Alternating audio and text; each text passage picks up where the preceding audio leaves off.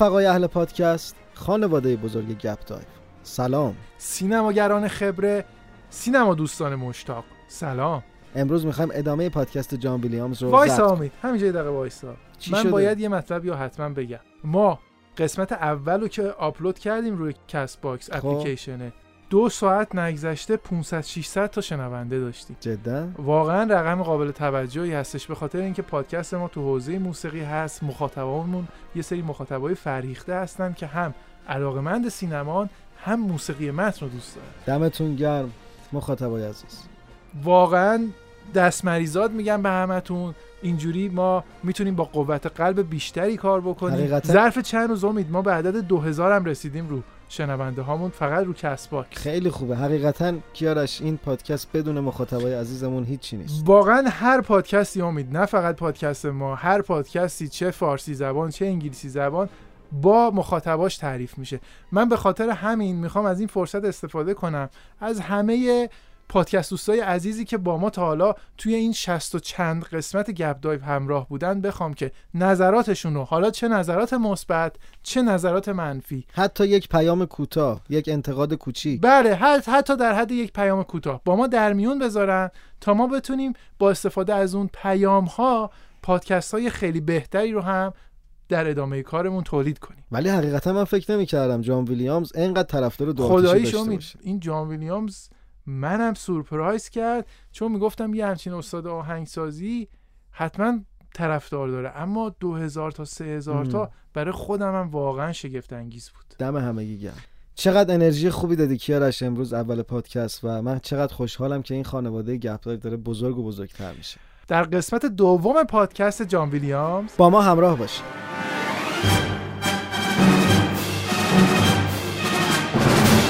امید من تصمیم گرفتم برای همیشه پرونده تقلید و سرقت آهنگسازی رو در این پادکست ببندیم. برای همین یک سری دلایلی رو آماده کردم که با ارائهشون در محضر دادگاهی که هیئت منصفه و قضاتش هنرمندان و هنردوستان هستند برای همیشه آهنگسازان مختلف رو از استادانی چون جان ویلیامز گرفته تا آهنگسازان موفق دیگری همچون هانس سیمر رو از اتهام سرقت هنری تبرئه کنیم. از شما خواهش می‌کنم به عنوان دادستان این دادگاه جدی مو رو از ماست بکشی و هر جا احساس می‌کنی که این دلایل قانعت نمی‌کنه در مقام دادستان اعتراض تو اعلام بکنی. مورد اول چرا کار جان ویلیامز تقلید یا سرقت هنری نیست؟ برای توضیح این دلیل باید راجع به اصطلاحی خاص در موسیقی براتون صحبت کنم. اصطلاحی با عنوان پاستیش.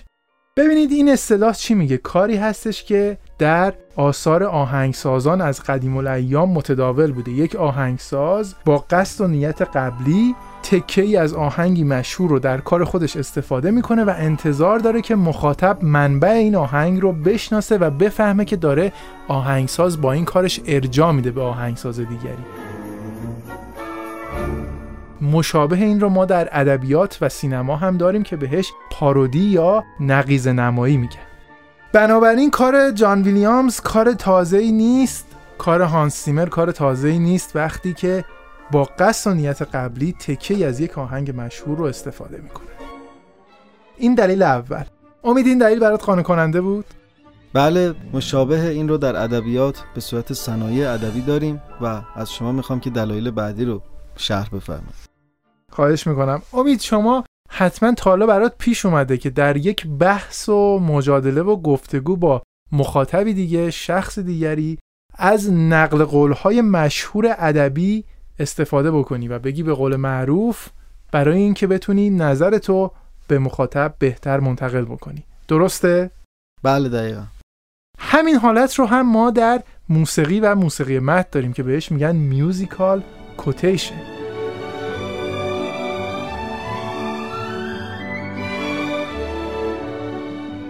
آهنگساز به صورت آگاهانه قطعه ای از هنرمندی دیگر رو در کار خودش استفاده می‌کنه. همونجوری که شما گفتی نمونه این در صنعات ادبی به عنوان تلمیح یا تضمین شناخته میشه. همونجور که در شعر معروف میگه چه خوش گفت فردوسی پاکزاد که رحمت بر آن تربت پاک باد. میازار موری که دانه کش است.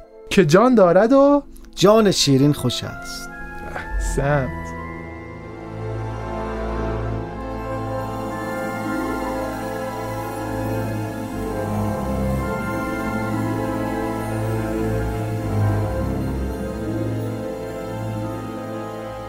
هم تکنیک پاستیش هم تکنیک کوتیشن از جمله تکنیک هایی هستند که امروزه در عالم آهنگسازی بسیار پذیرفته شده هستند و به هیچ عنوان آهنگسازی که از این تکنیک ها استفاده بشه با اتهام سرقت هنری یا تقلید باهاش برخورد نخواهد شد. بعد از این دو مورد باید به بحث رابطه کارگردان و آهنگساز اشاره بکنیم. امید به نظر شما آهنگساز و کارگردان در رابطهشون کدوم یکی دسته بالا رو داره؟ آیا آهنگساز می‌تونه هرچی دل تنگش خواست در آهنگسازی فیلم پیاده بکنه یا باید بشینه مثل یک شاگرد معدب و مرتب به حرف کارگردان فیلم گوش کنه؟ هر دوی اینها باید با هم تعامل داشته باشن کیارش؟ تا وقتی که تعامل به وجود نیاد در فیلم؟ معذرت می‌خوام ازت. امید من الان در به ایدئال بحث نمی کنم میگم در نهایت هنگام ساخته شدن یک فیلم حرف اول و آخر رو کی می‌زنه؟ آهنگساز یا آخر رو باید کارگردان بزنه چون صاحب کار هست و همه چیز باید طبق نظرات اون انجام بشه. حتی فیلمنامه هم در خدمت نگاهی هست که اون به فیلمنامه می‌کنه.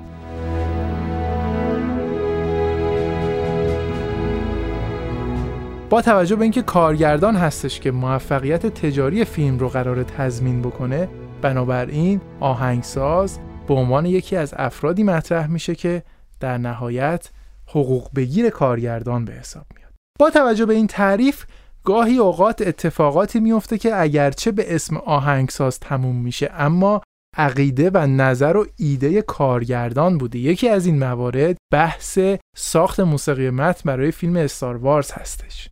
جورج لوکاس کارگردان این فیلم در زمانی که فیلمنامه Star Wars رو می نوشته مدام سمفونی The Planets گوستاو هولست رو پخش می کرده و به شدت تحت تاثیر این آهنگ بوده.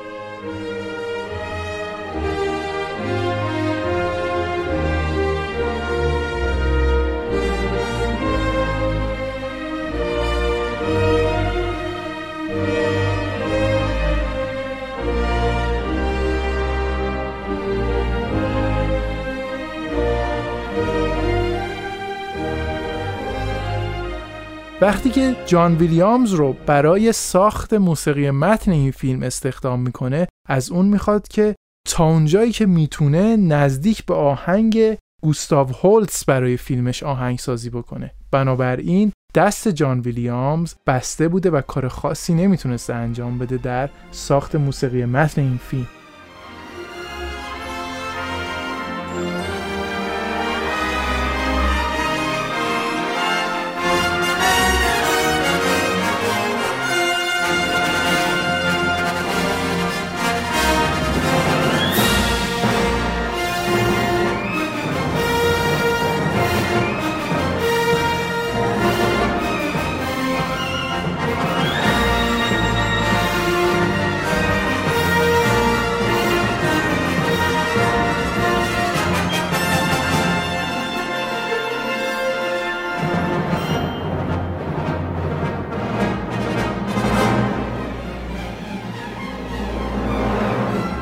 اینجاست که یک بار دیگه باید به اون اصطلاح معروفی بریم که در پادکست تو راجبش صحبت کردیم. بحث تمپ میوزیک. خاطرت هست امید؟ بله دقیقا. ببینید این تمپ میوزیک ها یکی دیگه از مواردی هستش که کارگردان نفوذ خودش رو در ساخت موسیقی متن نشون میده. برای اینکه تدوین فیلم بهتر انجام بشه یک موسیقی موقتی می‌ذارن تا تدوینگر کارش راحتتر بشه. کارگردان خیلی خوشش میاد از اون موسیقی و از آهنگساز می‌خواد که عین همون رو براش بسازه. فقط چند تا نوت رو تغییر بده که اصلا گرفتار کپی رایت نشن بله دقیقا. خیلی وقتا کارگردان انقدر با اون اثر عجین شده و اصلا یه جاهای صحنه رو بر اساس اون موسیقی ساخته که نمی‌خواد تغییری اتفاق بیفته. و اینجا آهنگساز مجبور میشه که همه چیز رو طبق نظر کارگردان انجام بده.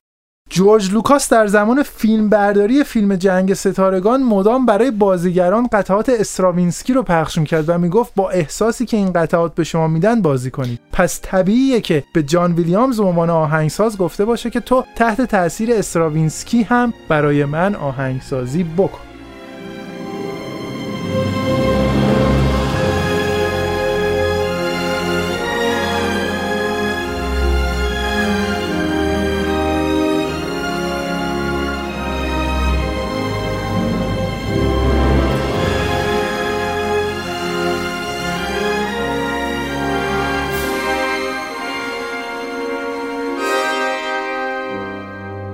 من فکر می‌کنم این دلیلی که گفتی یکی از مهمترین دلایل هست و درصد بسیار زیادی از این شباهت ها به خاطر همین اتفاق هست.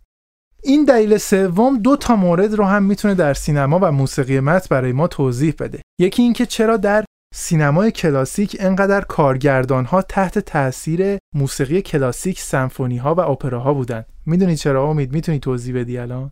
چون توی تدوین از اون موسیقی ها استفاده می‌کردن از آهنگساز هم می‌خواستن که مطابق اونها این موسیقی رو بسازن.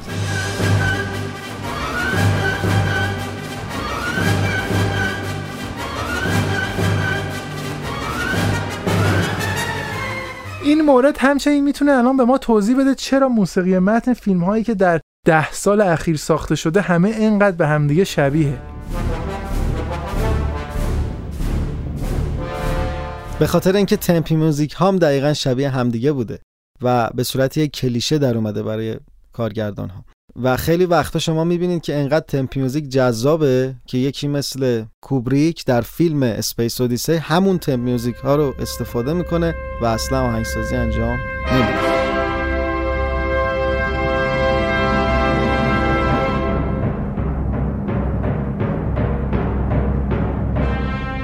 بنابراین در بررسی موسیقی متن یک فیلم نباید فراموش کنیم که آهنگساز به عنوان عضو یک تیم داره کار می‌کنه و در نهایت رهبر تصمیم گیرنده و کسی که حرف اول و آخر رو در سرنوشت یک فیلم می‌زنه شخصی نیست به غیر از شخص شخیص کارگر.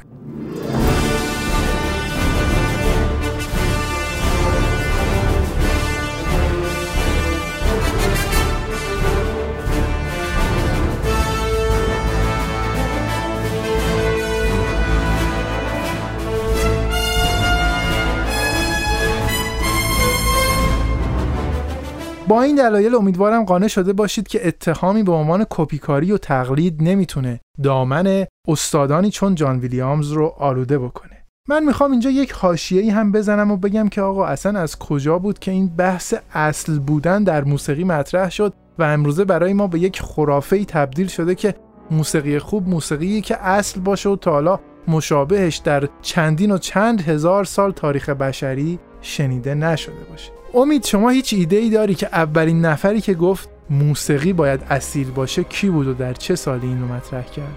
بله در زمان بتوون بحث اصالت مطرح میشه به خاطر شرایط خاصی که براش پیش میاد منزوی شدنش و ناشنوا شدنش. اونجا مطرح می‌کنه که هنرمند آن چیزی که فکر می‌کنه درست هست و اصلا براش قضیه مادیات و طرفدارها مهم نیست باید بسازه. و کارش باید اصالت داشته باشه. دقیق. اما آهنگساز فیلم وظیفش تولید موسیقی اصیل نیست بلکه وظیفش چیه؟ ساخت موسیقی متنی که در درجه اول به دل کارگردان بشینه. و بعد از اون کمک بکنه تا فیلم بیشتر دیده بشه و در گیشه و در نظر مخاطبان موفق تر باشه. با تمام این صحبت ها پرونده طویل بحث سرقت هنری رو میبندیم و به یکی دیگه از سرفصل های این پادکست شنیدنی قدم می‌گذاریم.